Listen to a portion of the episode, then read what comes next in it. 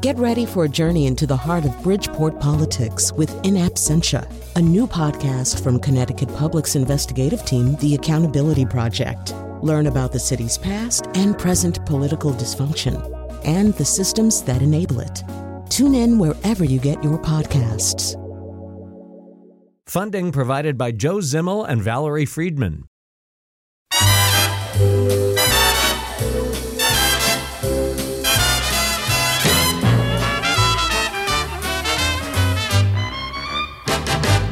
When we are dancing and you're dangerously near me, I get ideas. Ooh, I get ideas. I want to hold you so much closer than I dare to. I want to scold you cause I care more than I care to. And when you touch me and there's fire in every finger, I get Well, today's show is indeed about ideas. It's also about what happens when people get ideas and how those ideas play out in the real world. Uh, they uh, coalesce around a very specific set of themes that are contained in the book by our guest. The book is The Identity Trap, a story of ideas and power in our time. Uh, the author is Yascha Mounk. He's been with us m- many times before, uh, and we're committed to staying uh, staying the course with Yascha as long as he wants to come on our show, and we have a show for him to come on with. He can he can write a book, and we'll do this thing. And so, first of all, Yascha, welcome back. Thank you so much, and I will always come back on your show, Colin. So I, I want to actually start pretty quickly with sort of a real world example that you can kind of unpack in terms of the themes of your book. But before, and it's one that you're very familiar with. But uh, before we do that, yeah, maybe just you know do, do your your your elevator pitch for the book. What's the essential argument that you want people to understand? the question that every author dreads, especially at the beginning of a process of writing a book, the elevator pitch. Well, you know, listen, I'm somebody who's uh, worried for a long time about the threat to our democratic institutions and have written a number of books about that and come on your show repeatedly to talk about the rise of populists, especially on the right.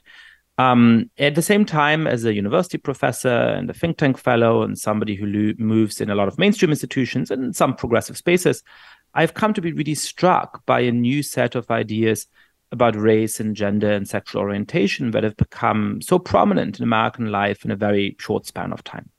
And so uh, I wanted to understand those ideas better, and I wanted to read books about those ideas. And I was uh, intrigued by the fact that there didn't seem to be many books that actually explain where these ideas come from and then assess them in a fair uh, but potentially critical way. Right. Um, and so, that's we- what I set and- out to do. Right. And we should say, I mean, these ideas are sometimes labeled or mislabeled or mischaracterized in terms of woke or wokeism or identity politics. You're kind of looking for a more effective and less polarizing, less incendiary set of language to, to talk about this. But I think it's interesting. Let's take an example from the real world that, that you've almost you know that you followed along and almost been a little bit a part of, but it's more recent than your book.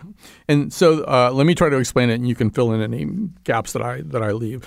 There's a writer and thinker. His name is Coleman Hughes, uh, and he, um, like so many other people, uh, wind up wound up with an, uh, an invitation to give a TED talk, and he was going to give a TED talk on some of his thinking about what he calls color blindness. The idea that ultimately introducing uh, all kinds of considerations of, of identity difference uh, into educational environments and other environments doesn't help. Uh, it actually it's counterproductive. It all goes better. I'm oversimplifying here, but it all goes better if that kind of stuff is pushed to the side and people are looked at in a much more universal way. So he gives this. Uh, first of all, he goes through the curation process at TED. He goes through the fact checking process at TED. He, I think, takes some of their ideas for edits and changes. He gives the talk, and then he subsequently hears that his talk might not even be used at all. It might not be pushed up onto the video site, which is sort of the essential part of what a TED talk is. It's it's a video. It might not be used at all. And then he hears it might be used, but only if he's willing to debate somebody who doesn't think what he thinks and have that maybe appended to his video. Or then he hears maybe it'll be released at the same time as his video. At a certain point, he kind of takes his case to the public. But the other thing that he's hearing uh, is that there is a group within TED. Uh, they actually have a name. They're called Black at TED, uh, who have been ha- who, they're the people. They're having a lot of problems with this. They're putting pressure on the the uppermost leadership, uh, particularly Chris Anderson, uh, who's the sort of the head of TED, and that that's where a lot of the pushbacks coming, and they they regard some of this stuff uh, as toxic, pernicious, possibly dangerous, uh, and they they don't like it. They don't want it out. They wish it weren't going to be part of anything that TED's putting out, and and that that's sort of what's happening is that the this guy at the top, Chris Anderson, is kind of navigating two different things. One of them is you know they did invite this guy, they knew what he thought, and all this kind of stuff, and now within his own organization, he's hearing this wasn't a good idea. So you know, ultimately the talk gets out, it can be seen. Coleman Hughes thinks that the internal TED presentation of his thought uh, talk is being kind of engineered from within somehow, so it doesn't get as many views. But on YouTube, obviously, a lot of people are seeing it. It's well over 100, maybe 200,000 views. So, and one thing Chris Anderson has said on Twitter is, see, there was no censorship. um, so, talk a little bit about what you see in this whole story. There are a lot of elements from your book that I think are there in the story, but how does it look to you?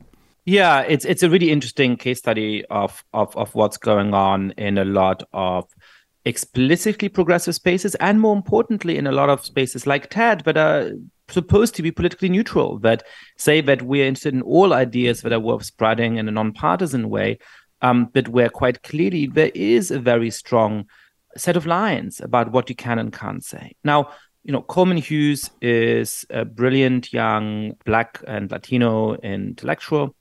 He has political views that are left of center on nearly everything. I disagree with him on some things. I disagree with for his exact set of views about color blindness, but he is a very smart, very methodical philosophical thinker who made the case for why uh, we should not be colorblind in the silly sense of pretending that color doesn't exist or that we don't see race. And he's very explicit about that in that TED talk.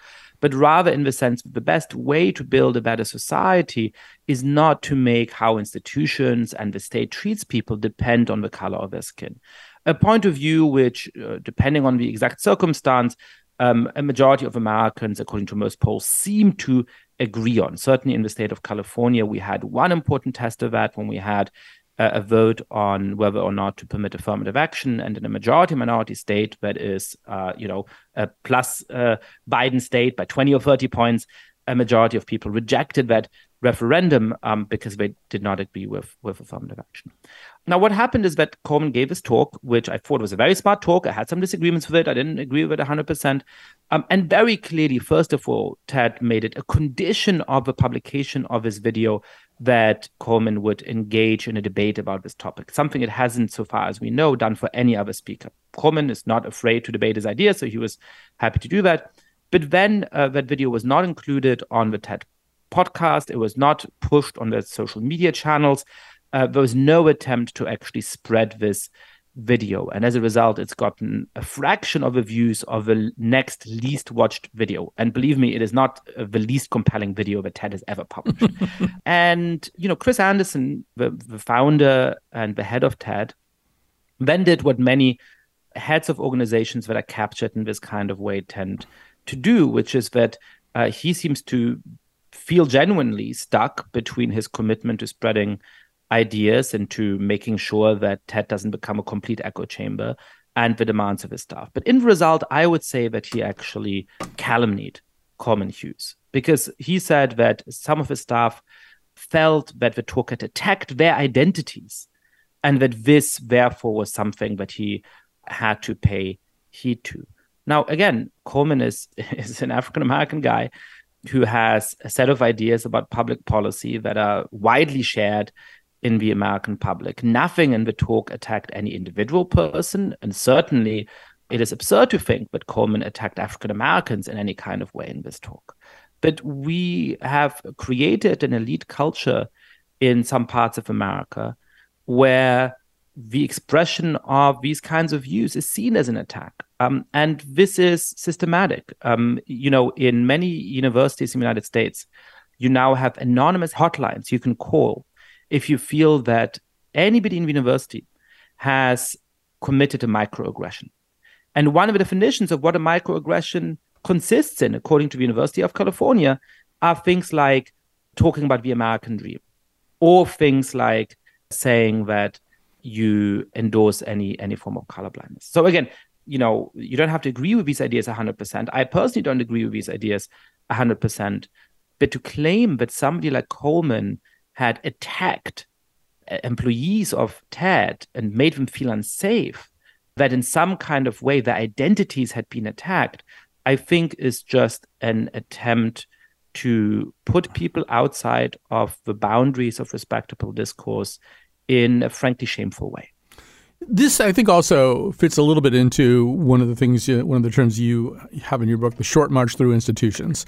Um, and we've seen this, I think, in other um, kind of disseminators of ideas. I think the New York Times, in particular, has had some real issues with this. That you you have people who who join institutions, who become employees in institutions, um, and they don't necessarily share all the sensibilities of every decision that gets made in those institutions. But I mean, as you can see in the story that we just told, there were a group of people at TED who, you know, I, and I, I, I don't think either one of us would want to completely disregard this. If people feel assaulted, if people feel as though they feel they are less safe somehow or other in their jobs, I mean, that's not something we just cavalierly toss to the side. But it, it started to be an argument against all kinds of things that were ordinarily previously part of free speech and, and kind of an encompassing discourse. But react to that. And, and, and I have to right a, a few things. Right, my new book, The Identity Trap, is not a book about cancel culture, and it's not a book about censorship in the main. I do worry about that, but it's really a book that engages on the substance with where these ideas come from and why they became so influential, and and what's ultimately wrong with them. But but but but I do obviously worry about the ways in which a genuine culture of free speech has been undermined. And there, I have to say that these claims that ideas are attacking people personally and making them feel unsafe are a very effective tool to shut down real discussion in a way that I am very concerned about. This is what happened when a bunch of staff of the New York Times tried to push out the opinion editor over an opinion piece that they disliked, that I also disagree with, disagreed with on the substance.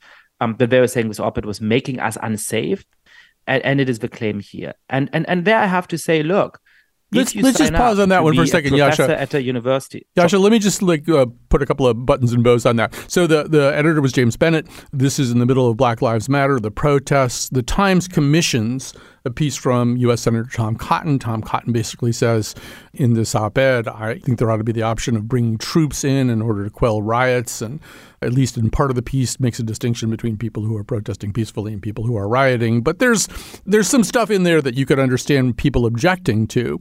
The thing that made it different was there's always been kind of an assumption that the New York Times op-ed space would be a place where you would read stuff that you objected to, and maybe stuff that you just think, well, he's got no business saying well, and, this. So yeah, so and, take and, it from there. Colin, I, am the editor of a magazine called Persuasion. Mm. I would not have printed that op-ed. I, I I don't agree with Tom Cotton on most things, perhaps all things things, and I have no particular interest in having him as a contributor to my magazine. But my magazine is one that explicitly defends philosophically liberal ideas, and I don't think that Tom Cotton, by and large, shares those. Right, so that's a natural editorial decision.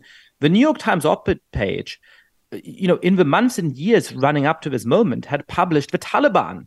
It had published uh, high Russian state officials. I think it had published Vladimir Putin himself, if I recall rightly. It had published all kinds of terrible people around the world. The point of the op-ed section of the New York Times was to share noteworthy opinions, some of which were noteworthy by virtue of who held them, right? I don't think that the owner of the New York Times or the other journalists of the New York Times agreed with the Taliban, but they thought that it was important for the American public to know what the Taliban position was in some kind of context. Now, you can change that, but to oust somebody and say that this op ed editor had somehow done something terrible by sharing an unpopular position within the newspaper that felt, you know, but whatever it was, was not worse than what the Taliban had said, is, is I think, just a little bit strange. But but I, I wanted just to say something a little bit more definitive about, you know, how we should feel about those claims. Uh, look, if you work in an office, you know, selling paper,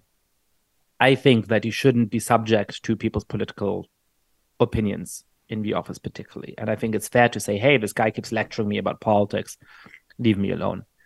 If you are an employee at TED, an organization with motto ideas worth spreading, an organization whose mission it is to deal with ideas. If you are working at a publishing house, if you are an editor or a technical, you know, support staff doing graphics and whatever else at a newspaper, you are in the idea business. And then I'm sorry, I don't have much sympathy for saying, you know, I now am going to abrogate to myself the power to decide what opinions cannot be published in this newspaper and mount that kind of revolt against them. I just think that that goes against the basic mission that should be part of your job description in that field.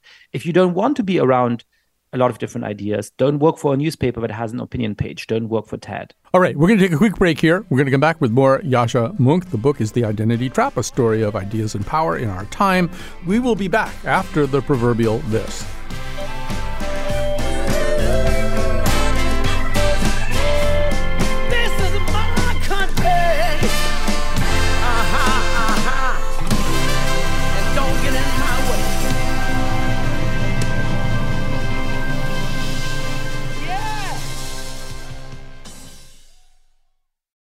Support for this podcast comes from Hartford Healthcare.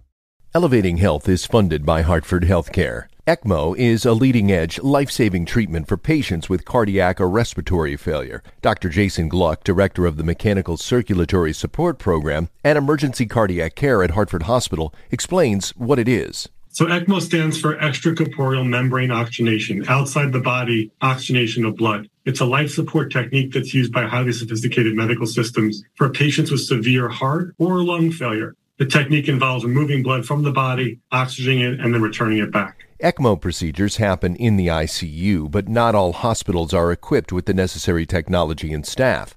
Dr. Gluck describes Hartford Hospital's ECMO Go team. So ECMO is considered when treatments have failed.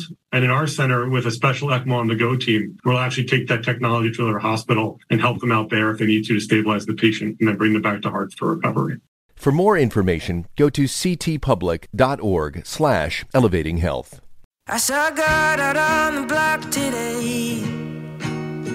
He was darker than the preachers say, with a teardrop tattooed on his face dirt in his fingers.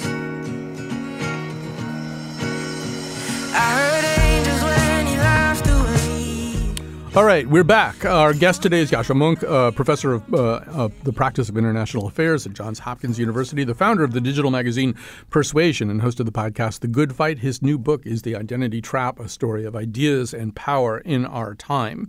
So, there's so much that I want to get into here, and the time is so short. But so you teach, I teach less, but I teach at Yale in their political science department pretty much every spring semester until they decide otherwise. And I think we both have the experience that our students are not necessarily coming in as these pre-programmed automatons who've embraced all, of these ideas, this notion uh, that our, our differences, our racial, ethnic um, differences, our differences in uh, sexual orientation um, define us, define us so much that we really can't – uh, begin any conversation without incorporating all of that, all these ideas of identity. I, I, I don't see that that much in my students. I don't know what they say about me when they leave the classroom, but in the classroom, you know, we can dispute ideas. I, I I don't know. I and I, I, just I guess one of the questions that I think you get a lot about this is is this stuff happening on the margins, you know, or is this stuff permeating so completely into the mainstream that it's almost like the water that fish swim in. We don't even notice it anymore, but it's very much there. I mean, say a little bit about how you see these identity trap problems manifesting. How big are they? Yeah, uh, I think that's a really important question that people wonder about for a reason. I do think that they've become quite influential and quite pervasive. I mean, one of the reasons why this TED story we've been talking about got a little bit of attention, but not that much attention, is that at this point it's unsurprising. We've had similar kinds of internal meltdowns, as we were saying, at the New York Times, at the ACLU, at the Sierra Club, at lots of different organizations. I have a friend who was always a little bit skeptical of my concerns about this topic, sometimes rolled her eyes a little bit at me in a friendly way. I mean, I didn't see her for a few years because of a pandemic and when I next uh, ran into her at, at, at, a larger gathering, she made a beeline straight for me and said, Yascha, I now get what you've been talking about because a very progressive organization serving a very important mission that she worked for just tore itself apart over the course of a pandemic. And she ended up leaving the organization in frustration at its inability to actually stay on mission. So I think that is one of the reasons where we see it. I think another area where we see it is in the rapid adoption of a set of pedagogical practices in a lot of schools around the country, particularly in private schools, but not only in private schools. In most places, you now have teachers coming into classrooms, sometimes as early as third grade or second grade or first grade, and divide kids up by their ethnic identity, saying if you're black, you go over there, if you're Latino, you go over there, if you're Asian American, you go over there, and if you're white, you go into that fourth corner. The Hope, as one very influential organization characteristically called Embrace Race has said, is to make sure that children grow up to think of themselves as racial beings and to really embrace the racial identity. And in this context, I really worry about how this is going to set up more zero sum conflict between different groups. Right. We should say, we should emphasize happen. this is kind of an exercise and maybe something that gets turned into maybe a regular feature uh, of the school day or certain school days. But it isn't like they have to go stand in that corner or next to that wall and stay there, right? This is something that happens that's well, they're separated the for some. It, it, it varies. I mean, exactly how often and exactly in what way, but it is often a regular feature of a school week that for some period of time kids are separated by race. So let me again, let me ask you this. We're, so we're not, we're not, talking here about 15, 16 year olds in high school who can join a cultural club which yeah. is organized around those kind of identities. We're talking about six, seven, eight year olds um, who really don't have that amount of agency. So let me ask you this, um, and just for the sake of argument, you know, I went to a boys' school, and there were girls' schools, and there are places like Smith and Wellesley and and Mount Holyoke that you know really kind of specialized in the idea of let's get the women away from the men, let's get the boys away from the uh, girls, let's let the girls flourish, have an opportunity to be themselves without worrying what boys think about them. There are probably some other similar argument for why I had to go to a boys' school. It was never explained to me, but this wasn't really especially controversial in a private school setting. It's even been tried in public school settings. So we don't think that that was sort of toxic and crazy and and you know that it could be healthy for a girl to have a situation where her thoughts are not intruded upon by some kind of bullying mansplaining bunch of boys what's what's wrong with the exercise that you just described well, well, a few things. I mean, first of all, I'm not sure that boys' schools in particular are always the best idea. I went to college in England with a whole bunch of people who'd been to boarding schools with only boys, and I can't, I don't have the impression that it set them up for life all that well. But but, but that side apart, you know, there's a crucial difference, which is that men and women, not in every case, of course, but in many cases, attracted to each other. And so even if you go to school separately, uh, you seek out each other's company and often you end up marrying each other. And so we haven't had societies that have gone to war on the basis of men fighting women, that have been torn apart in civil wars because of that divide. When it comes to uh, different ethnic groups and different races, that is one of the things that has inspired the most amount of conflict in human history. And the purpose, uh, this is why I worry particularly about the white group. It's not that the white kids are going to be uncomfortable. I think it's perfectly fine to be uncomfortable as part of your education sometimes. But it's about what is going to happen to their self conception. We know from history and we know from social science that when you tell somebody uh, the most important thing about you is the particular group in which you belong, what group, you know, how you self characterize has varied hugely over over the course of history. But once you think this is my group, you're going to fight for the interests of that group. You're nearly always going to give preferential treatment for people who you think of as part of your group, and less good treatment to people who you think of as part of a saliently different group. And so the uh, hope here is to create great anti, you know, white anti-racists who are going to be aware of their white privilege and uh, fight for a more just society. My worry is that you're much more likely to create a bunch of white supremacists who are fighting for the interests of what they've always been told is the most important thing about them, which is their whiteness. Um, so I worry about the impact that that has. To go further to some of the examples of why this is not just anecdotal, of why this has real impacts on on public policy, here's one example from the pandemic. we finally got these wonderful life-saving vaccines, uh, whose inventors just rightly got the Nobel Prize in medicine.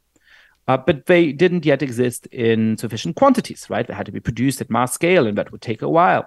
And so every country in the world had to figure out how to distribute the doses of vaccines they had. And because there's just an exponential growth in how vulnerable you are to this disease as you get older, nearly every country in the world decided to prioritize the elderly. So they started with the over 85s and then gave it to the over 80s and so on. But also had the advantage of being pretty easy to administer. Uh, the United States went a different way. Uh, the key committee, ACIP, advising the Centers for Disease Control on how to roll this out, acknowledged explicitly that the best models the CDC had suggested that uh, for, uh, prioritizing the elderly would reduce the death toll by 2 to 6%. And yet they decided that that would be unethical because the elderly in the United States are uh, disproportionately white. And so they instead suggested that we prioritize essential workers. Now, uh, most states ended up with a mixed approach, doing a little bit of both. But what happened nearly everywhere was a disaster. You ended up with way too many people eligible for the actual number of slots. There was huge political jockeying. So, um, movie producers were declared essential workers. Finance executives were declared essential workers. I was an essential worker in the state of Maryland because I'm a college professor there, even though I wasn't allowed to teach in person. So everybody was was trying to get these spots. So who got the spots? The people who could spend all their day uh, refreshing websites or driving three hours out of a way to a more remote corner of a state where there happened to be a dose available, or building like a friend of mine little computer macros that would snap the snag the appointment on the CVS website before any human could click fast enough. In other words, the most privileged. And in the end, I think that this rollout scheme probably killed more non-white Americans as well. Because if you give two doses of the vaccine, or if you give a doses of the vaccine to two 25 year old black Uber drivers, rather than uh, one 80 year old black retiree, the medical data suggests very strongly that more black people are going to die. So here's a life and death decision in which we chose a course that predictably, I believe, had a higher death toll and that needlessly created a zero sum competition between different Americans based on the color of their skin. That's okay, so so let me break in here. This this this is one of the few areas in this book where, uh, well, I'm uh, you know we're bound to disagree about certain things. I, I, see this differently. I disagree might be the wrong word, but I see this very differently. Although, and in a way, weird way, your argument is it's easy to prove what you're saying in the sense that non-white people did have worse health outcomes during the pandemic. Now, proving the kind of you know the post hoc propter hoc part of this is a little. I mean, they they probably would have had worse outcomes anyway. So let me just explain how I see this. I, I would agree, by the way, the way that you just described it was a stupid way to do it. But if I'd been in charge of things, I probably would have targeted non-white people and specifically specifically Black Americans even more. I I would have built even bigger, wider on ramps for them. Because, I mean, I think we now do have enough studies and enough data, and I cite particularly the work of a guy named David Williams, who's a sociologist and, public health expert, who's really established that if you control for as many variables as you possibly can. In fact, one of the more famous studies that he was involved in involved Yale graduates from the class of 1970 that black people just have worse worse health outcomes and shorter lifespans that being black is a comorbidity. And and and so I mean I would actually want the vaccine probably to get to them in disproportionate numbers. There's obviously a risk that I'm going to piss people off and, and create resentment and stuff like that. But I think it's a worthy health goal to say wow this is a group of people who probably for you know multi-generational reasons are, first of all, not as able to take advantage of certain kinds of health care, but even the ones who are, because of that and the effect of microaggressions on them and their blood pressure and stuff like that, they're at greater risk. They're like diabetics or something. They're at greater risk. Why not help them out? So, what's your response to that? Well, so first of all, I think you have the facts wrong. I'm looking here at the website of the Harvard School of Public Health mm-hmm. on October 21st, 2022 uh, saying that COVID death rates are now higher in whites than in blacks. So it was true in the early stages of the mm. pandemic that African Americans had higher uh, death rates than white Americans. But that shifted over the course of the pandemic. Um, and it was not true for the pandemic as, as a whole. So that's one point. The other important point is that we are continually shifting Americans into these two monolithic blocks of whites and so called people of color. But that hides a tremendous amount of variation. So, in many of the policies that were adopted at the state level and in hospitals over the course of the pandemic, Asian Americans were prioritized as being people of color, got extra points and triage protocols for moving up the line.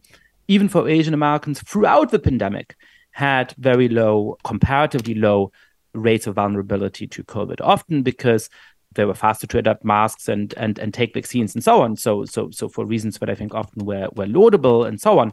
But again, you know, you you you split the American population into these two vast categories in ways that actually hide a tremendous amount of variation within it. And then the third reason is political. I just think that it is tremendously naive, and this is one of the reasons why I call it the identity trap, to think that if you actually encourage this kind of zero sum competition between ethnic groups, it is going to be the most vulnerable and the most marginalized that are going to profit. What about American history or what about the nature of America today makes you think that if, uh, you know, what kind of benefit you get from the state when you get access to a vaccine comes to depend on the success of your group in bargaining over who gets access when is systematically going to favor African Americans or Latinos or other groups that really do still experience discrimination rather than whites. I think the best hope we have to build a thriving, tolerant society and democracy in which we actually treat each other fairly and with respect is to make how the state treats you less rather than more dependent on the race you're part of. You know, by the way, there's a similar argument here about free speech. You know, so many people have started to debate about free speech when it's a question of whether, uh, you know, Yale University or Smith College should have a speech code. And so, therefore, progressives have always assumed that their ideas are going to be the ones enshrined in those speech codes because after all the dean of harvard law school and the president of smith are progressives and so now they've uh, generalized this argument and said perhaps we in general should have much more strict restrictions, certainly on what people can say in public without consequences, perhaps as is being adopted in many countries, even on the law itself, on how the state might be able to punish you for certain forms of speech.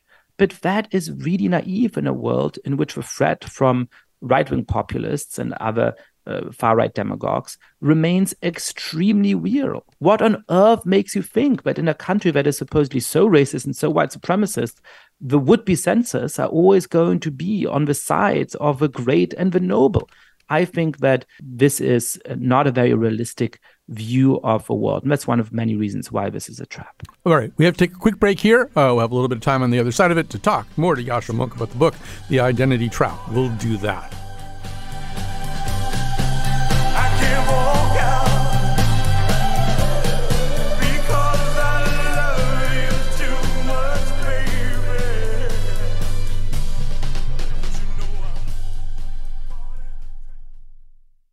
Okay, we're back. It's time to say some very specific thank yous. I've got to thank uh, Cat Pastor. She's our technical producer, as always. The senior producer of the Colin McEnroe Show is Lily Tyson. She's also the producer of this particular episode. Our guest is uh, Yascha Mounk, professor of the practice of international affairs at Johns Hopkins University, founder of the digital magazine Persuasion, host of the podcast The Good Fight. His new book is The Identity Trap, a story of ideas and power in our time. And there's just a lot of ideas in this book and a lot of history in this book, and there's no way we can cover it in the time allotted. But I did want to spend a little bit of time with you talking about what is often referred to as the way forward. So we're in the middle of something right now, and I, I think it'd be very difficult to disagree with that premise of your book. We're in the middle of a set of ideas and a set of practices that are different from what we've experienced in the past. And there's uh, maybe a hope that it's a cycle that'll kind of take care of itself or start to regulate itself or, you know, regress to the mean. But if it doesn't, what are some things that you suggest that would be improvements? Yeah, I think the way to think about this as a whole is to really think about what the basic principles for our society should be.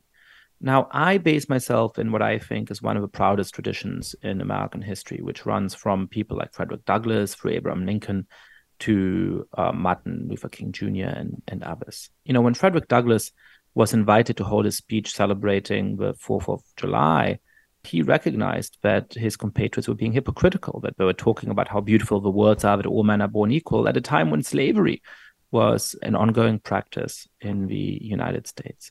And he called them out, but he didn't say rip up the Constitution, rip up the Bill of Rights, rip, rip up those universal values and, and neutral laws. He said, no, what we need to do is to live up to these values. If you mean seriously that this is the set of standards you want to live by, then by what right are you excluding people like me from them? On another occasion, he didn't condemn free speech because it allowed people in his time to say terrible, vile, racist things in print in big newspapers. He called free speech the dread of tyrants because it also allowed abolitionists, when they were very unpopular, to wage the righteous fight to abolish slavery. You know, later Martin Luther King Jr. Uh, recognized that the promissory note written to African Americans by the Bank of Justice had been fraudulent, but he called on the Bank of Justice to honor that promissory note rather than to rip it up. And the tradition that I'm talking about, that has become so influential over the last decade, explicitly sets itself up in conflict and in contrast with this tradition. Uh, Derek Bell, the very interesting and very uh, worth reading founder of the theory that's come to be known critical race theory, explicitly says that we have to move beyond what he calls the defunct racial equality ideology of the civil rights movement. Kimberlé Crenshaw, another key figure in the tradition, reflecting on the 20th anniversary of critical race theory, says that the philosophy of Barack Obama is fundamentally at odds with key tenets of critical race theory. And so I think uh, we need to understand the way in which these new ideas actually have turned against the, the proudest tradition in American politics and to try to live up to those values. Can I take people through what I think the core ideas here are? Yeah, I mean, we we have a little bit of time pressure here, but if you can do it quickly, yeah, I, sure. I, I will be fast.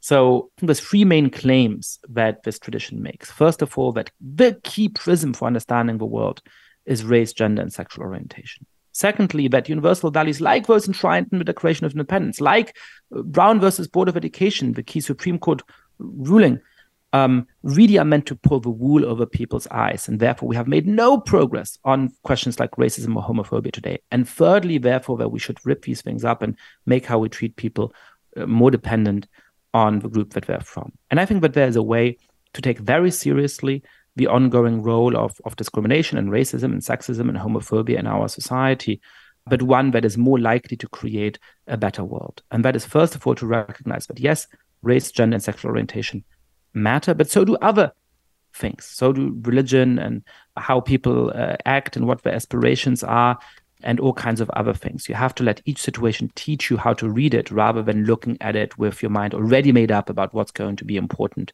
about it. Secondly, but America has historically uh, failed to live up, woefully failed to live up to its promises. But the thing that has allowed us to make progress, the thing that has allowed us to abolish slavery and abolish Jim Crow and uh, create a much more thriving, diverse society, a much more tolerant society than we had 100 or 50 or 25 years ago, is the pressure by people like MLK and Lincoln and uh, King and Obama to live up to those values, to say, by what right are we excluding people when we're promising to treat them equally? And therefore, I think the way forward is to create a society in which we don't ignore injustices, but we remedy injustices to such an extent that how we treat each other depends less and not more on the kind of groups into which we're born. So this will be the probably the last thing I get to talk to you about, and I hesitate to bring it up because you're so much better read than, than I am.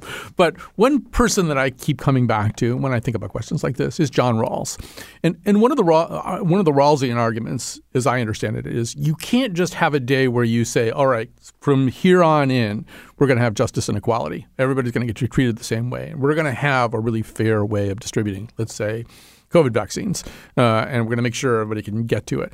And, and Rawls says the problem with that is we're not all hitting off the same golf tees here. There are people who are, because of multi generational disadvantages, just not in the same position to take advantage of a declaration of equality and justice. And it seems to me anyway, that that thinking is still very true and needs to be incorporated somehow into the vision you just laid out. But I'd love for you to respond. So I think we might have slightly different interpretations of, of Rawls okay. that, that would turn into a grad student seminar. Yeah. Um, I think the important point here is to distinguish about what we're talking about. First of all, I'm not opposed to the idea of reparations, uh, which, given American history, uh, there's a compelling case for. What I am opposed to is to set up a society in which at each instance how you're treated explicitly turns on the group into which you're born, in which you walk into school and if you're part of one ethnic group, you go in a different corner than the other person. You ask for uh, some kind of help from the state, as happened during the pandemic with uh, emergency relief for restaurants, and whether or not your application is prioritized depends on the color of your skin, in which all of our social customs come to be more and more inflected by this explicit attempt to distinguish in how we treat each other on the basis of that. I don't think that that is the right way to create a society in which we are able to sustain the kind of political solidarity we need to build a better world. And the other thing I want to say is that there's sometimes a deep misunderstanding about the extent to which a genuinely universal welfare state could remedy some of those injustices.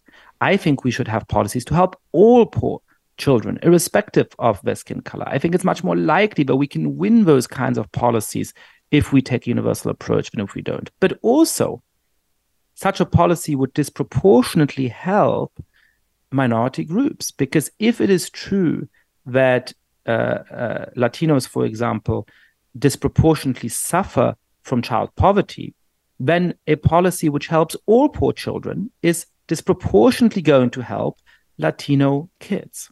We have to stop there. It's really interesting, though, uh, and I could easily do another hour. The book's fascinating. I don't agree with everything in it, but I certainly agree uh, with the the need to have this conversation. And you've done such a great job of, of framing it, as you usually do. The book is The Identity Trap: A Story of Ideas and Power in Our Time.